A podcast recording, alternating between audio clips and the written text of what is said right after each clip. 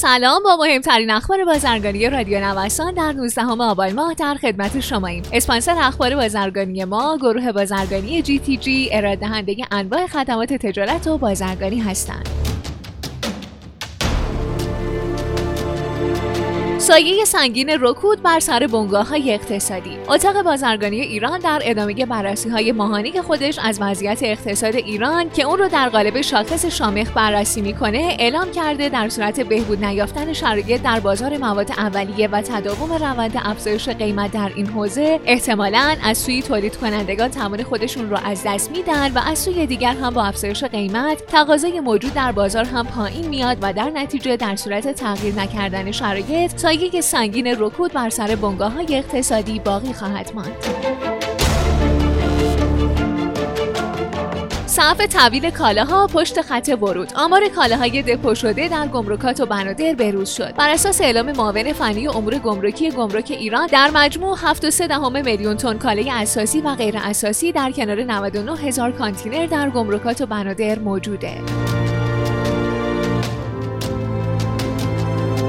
معاون دفتر توزیع و تنظیم بازار وزارت سمت گفته قیمت برنج، روغن و کره به دلیل تامین با ارز نیمایی با نوسانات ارزی تغییر می‌کنه.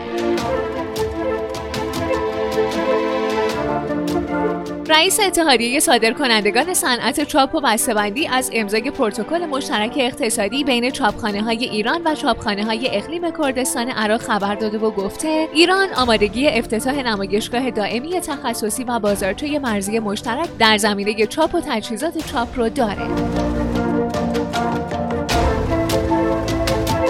شما شنونده مهمترین اخبار بازرگانی روز از رادیو نوسان هستید. عضو هیئت مدیره اتحادیه تولید کنندگان و صادر کنندگان فرش دستباف گفته روش تهاتر ارز صادرات با ارز واردات می‌تونه عامل موثری برای بهبود وضعیت صادرات فرش باشه. اما به علت تعلیق کارت های بازرگانی برخی صادر کنندگان امکان استفاده از این روش برای همه صادر کنندگان فراهم نیست.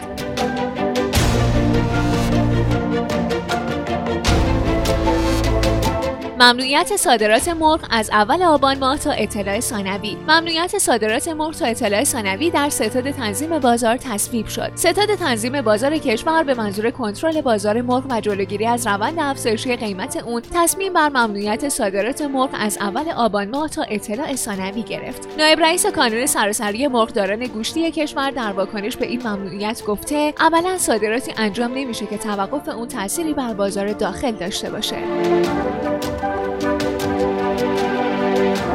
کاهش واردات نهاده ها و اثر اون بر کاهش تولید. رئیس انجمن صنایع خوراک دام و تویور عنوان کرده که بیش از 80 درصد از مواد اولیه تولید پروتئین حیوانی در کشور از محل واردات تامین میشه. همینطور افزود واردات دچار محدودیت شده و توزیع نهاده ها هم به موقع انجام نمی‌گیره. در نتیجه ریسک سرمایه گذاری در این صنعت افزایش و انگیزه تولید و کسب و کار کاهش یافته.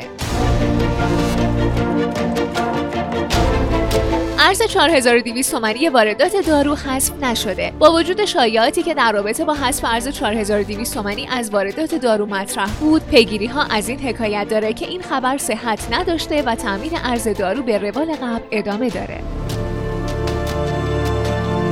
خیلی ممنونم که امروز هم با بخش اخبار بازرگانی همراه ما بودین. مجددا از حامی اخبار بازرگانی ما گروه بازرگانی جی تی جی تشکر می‌کنم. مجموعه جی تی جی رو می‌تونید از gtg.ir دنبال کنید.